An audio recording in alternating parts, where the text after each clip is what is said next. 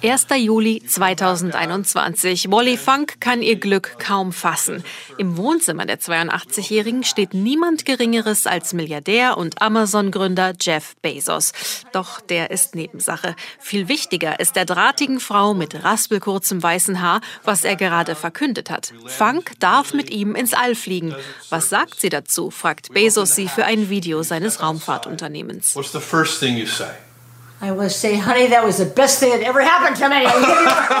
Das ist das Beste, das mir jemals passiert ist, ruft Funk und umschlingt Bezos in einer gigantischen Umarmung. Wally Funk ist nicht nur die älteste Person, die jemals ins All geflogen ist, niemand hat länger auf diesen Moment gewartet. Schon mit 21 Jahren, 1961, beschließt sie, Astronautin zu werden. Damals ein irrwitziger Gedanke. Die Frauenbewegung steckt in ihren Kinderschuhen. Nicht einmal ein Viertel der amerikanischen Frauen arbeitet überhaupt. Von Gleichberechtigung kann keine Rede sein. Funk ist das egal. Sie qualifiziert sich für ein Programm, das herausfinden will, ob Frauen dieselben Strapazen wie Männer im All aushalten können.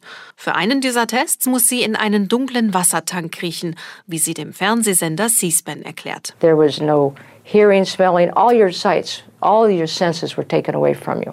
And you were to stay in there as long as possible, and I broke the record of 10 hours and 35 minutes. Alle Sinne wurden dir darin genommen, sagt Funk, aber du musstest so lange liegen bleiben wie möglich. Ich brach den Rekord von mehr als zehn Stunden.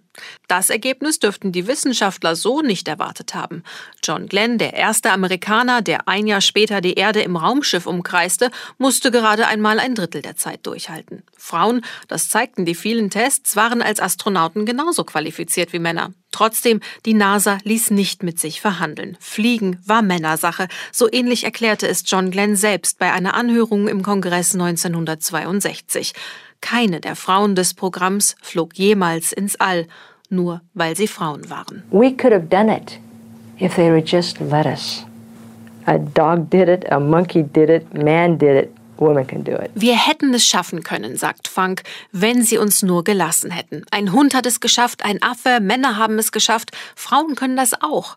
Doch es sollte 20 weitere Jahre dauern, bis die NASA die erste Frau fliegen lässt. Viermal bewirbt sich Funk noch bei der NASA, viermal wird sie abgelehnt. Ihr fehle ein Ingenieurstudium. Irgendwann ist sie der Weltraumorganisation zu alt. Weil das Fliegen aber ihre Leidenschaft bleibt, wird Funk stattdessen Pilotin. Heute besitzt sie Flugscheine für alles, was ein Mensch nur fliegen kann, bloß eben nicht für ein Raumschiff. Insgesamt verbringt sie fast 20.000 Stunden ihres Lebens in der Luft, bringt mehr als 3.000 Menschen das Fliegen bei.